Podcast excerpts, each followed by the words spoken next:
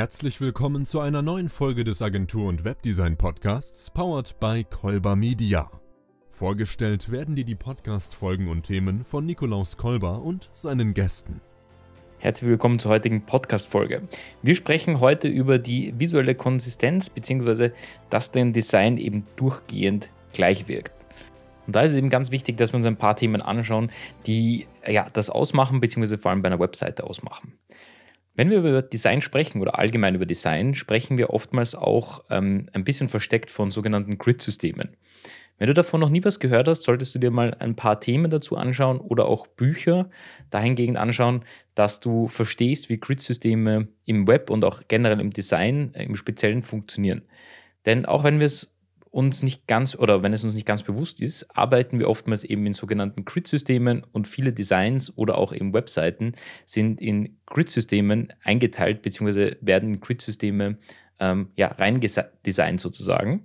Und wichtig dabei ist, dass es das auch im Web gibt und ähm, man da oftmals von zwölf Spalten oder so spricht, in denen dann das Design ähm, auch hineingelegt wird. Warum das so wichtig ist, ist, weil wir einfach visuell die Grid-Systeme nicht wahrnehmen, aber wenn wir eben das Design in diesen Grid-Systemen bauen, wir es als gut wahrnehmen oder eben, dass es konstant eine gute Richtung hat oder konstant das Design durchgehend ist, ja, wo wir dann eben von dieser visuellen ähm, Konsistenz sprechen. Dazu möchte ich dir ein paar Tipps mitgeben, weil das macht dein Design ähm, besser und runder, beziehungsweise bringt es es einfach auf das nächste Level.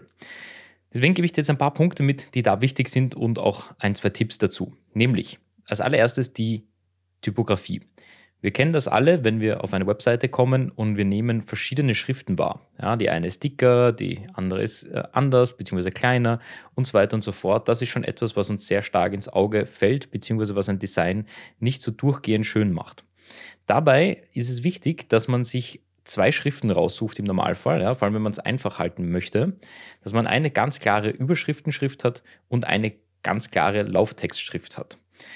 Wie man die findet, beziehungsweise wenn du die noch nicht gefunden hast, musst du dazu ein bisschen eine Recherche betreiben oder eben einen Designer oder eine Designerin fragen, wie du denn ja mal so etwas überhaupt hinbekommst, dass du ähm, die richtige Schrift findest.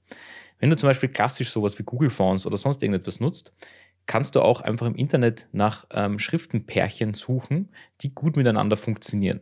Weil wir sprechen bei Schriften auch oftmals von verschiedenen Typen, ja, von Serif-Schriften und Sans-Serif-Schriften etc. Das sind Begrifflichkeiten, die ich gerne auch mal in diesem Podcast erklären kann. Aber dabei ist es wichtig, dass diese Schriften miteinander harmonieren. Ja? Denn wenn man eine äh, Schrift die zu kursiv ist oder wirkt, ja, oder zu verspielt und dann mit einer Überschriftenschrift, die relativ äh, blank ist oder relativ normal ist, ähm, funktioniert das nicht so gut und ist auch schwer leserlich. Das heißt, bei den Schriften beginnt es oftmals so, dass es ganz wichtig ist, hier ein Pärchen zu finden, das gut harmoniert miteinander. Und dann sucht man sich einfach für die Überschriften verschiedene Größen aus, dass man ein, zwei, drei Überschriften definiert mit verschiedenen Größen. Das ist eine Hauptüberschrift, eine zweite Hauptüberschrift und eine dritte, die man dann in der Webseite nutzen kann. Und für den Lauftext hat man auch immer die gleiche Größe bzw. Ähm, Schriftstärke und oftmals auch Laufweite etc. Ja, das heißt, das definiert man auch einmal. Wenn du das schon mal hast und das durchgehend eben konstant auf deiner Webseite ist, schaut das schon mal um einiges besser aus. In zweiter Form ähm, ist es ganz wichtig, Farben zu begrenzen bzw.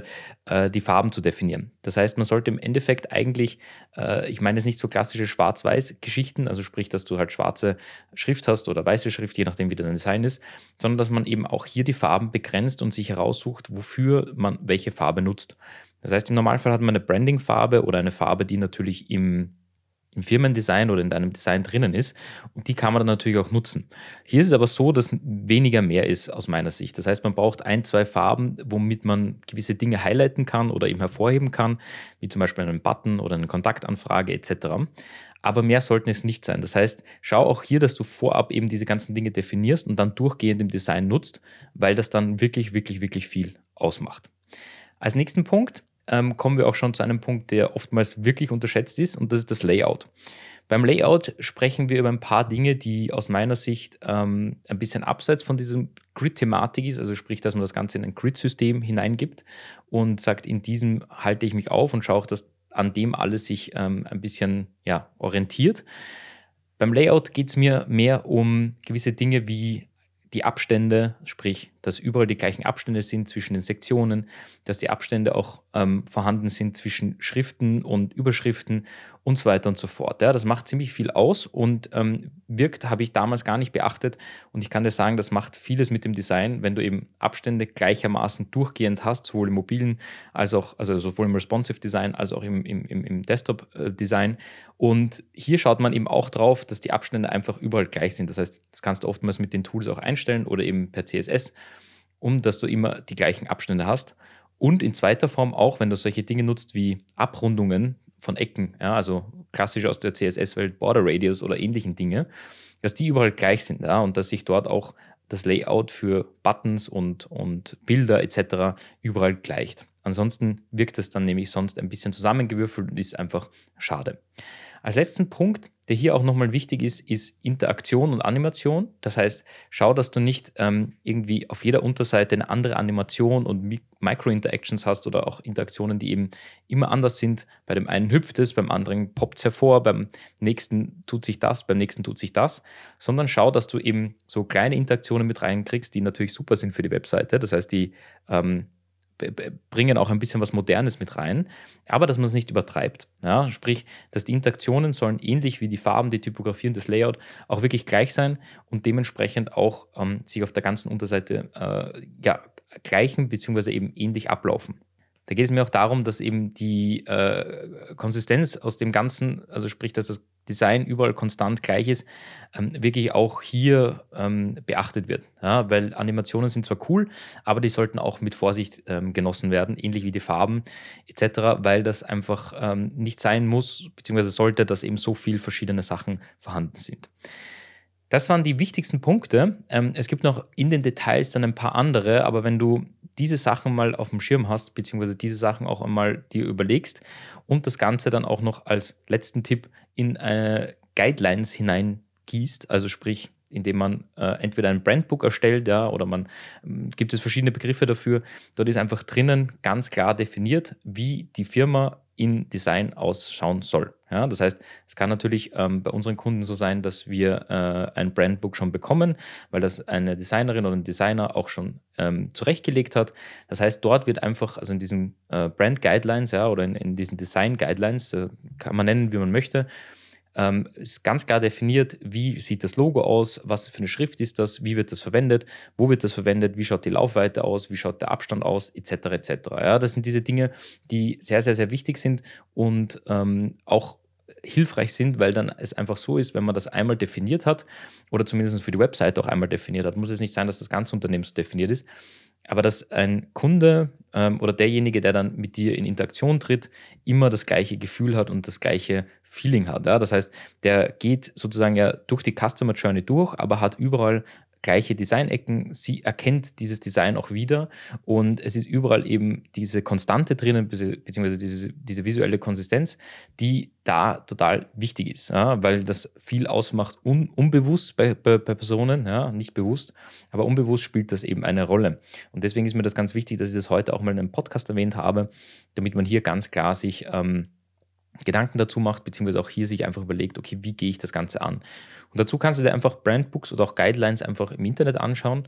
Was da ganz spannend ist, ist, wenn du dir von großen Firmen das anschaust, zum Beispiel von McDonald's oder Apple oder wie auch immer, die haben im Normalfall eben auch Guidelines, sowohl für Logos als auch für Schriften und die zeigen dir dann, was verwendet wird. Ja, also bei Apple ist das zum Beispiel natürlich ihre eigene Schrift und auch Logo, bei McDonald's genauso, aber ähm, diese Guidelines helfen einfach dazu, dass es eben überall konstant ist, das Design, auch wenn du dann eben Partner hast, wie bei McDonald's, die vielleicht eben ein Lokal machen, also als Franchise, aber dort auch eben das Design gleich bleibt. Ja? Das heißt, es ist auch super spannend, ähm, wenn du vielleicht Website oder Design anbietest für Kunden äh, oder eben auch du ein Franchise-Unternehmen zum Beispiel hast oder etwas, wo, wo, du nach außen hin etwas weitergibst oder irgendwelche Werbemittel, wenn jemand für dich werben möchte, dann wissen die ganz genau, hey, ich darf zum Beispiel das Logo ähm, von, von, von Kolber Media darf ich nur so verwenden. Ja? Oder ähm, die Typografie soll so sein. Ja? Oder die Typografie schaut so aus und das sind die Farben und mehr auch nicht.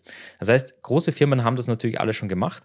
Macht ihr da auch keinen Stress, dass man das von heute auf morgen aufbaut. Das ist ein Prozess. Es ist ein normaler Prozess, ein Designprozess, auch immer im Unternehmen, dass man so etwas mal definiert, aufbaut und dann auch mit der Zeit optimiert, mal Dinge auch mal wieder rausstreicht oder neu macht. Aber in Wirklichkeit ist es halt ein super Benefit und Mehrwert, nicht nur für deine Kunden, die ähm, das wahrnehmen, unbewusst äh, oder auch teilweise bewusst, sondern auch für Mitarbeiter, denn du musst dir vorstellen, wenn dann Leute zu dir ins Unternehmen kommen und die keine Ahnung haben von der Brand, haben die da schon Guidelines. Ja? Das heißt, die wissen genauso, wie sie ähm, von dir äh, eine Anweisung bekommen, was sie zu tun haben bei Kunden, wissen sie auch, wenn sie zum Beispiel ein Designstück machen müssen oder auch wir Agenturen, wenn wir was für dich machen müssen ähm, und du äh, zum Beispiel bei uns anrufst und sagst, ja, wir haben hier ein Brandbook, dann können wir auf dem ja schon aufbauen. Das heißt, das nimmt uns natürlich auch Arbeit weg und dieses ganze Recherchezeug und, und, und, und Recherche generell fällt dann weg, weil wir einfach schon konkret wissen, okay, welche Schriften werden wir nutzen, welche Farben werden wir nutzen und ähm, dann müssen wir das nur mehr in ein Layout und in ein Grid-System ähm, bauen und uns überlegen, wie das dann gut funktioniert auf der Webseite. Ja, ich hoffe, dir hat diese Podcast-Folge gefallen. Wenn dir die gefallen hat, kannst du gerne auch, wenn du ähm, irgendwie bei Spotify oder sonst irgendwo bist, eine Bewertung dalassen und mir auch Feedback mit der Bewertung gleich geben, äh, in Form dessen, was du vielleicht noch auf diesem Podcast sehen möchtest. Und ansonsten kannst du mir natürlich gerne auch auf irgendeinem Social-Media-Kanal schreiben, wenn du eine neue Website oder so in Planung hast, äh, in Form dessen, dass du sagst, du brauchst mal kurz Feedback oder sonst irgendetwas, dann würde ich mich sehr freuen, von dir zu hören. Ich sage danke fürs Zuhören und wir sehen uns wie gewohnt in der nächsten Podcast-Folge.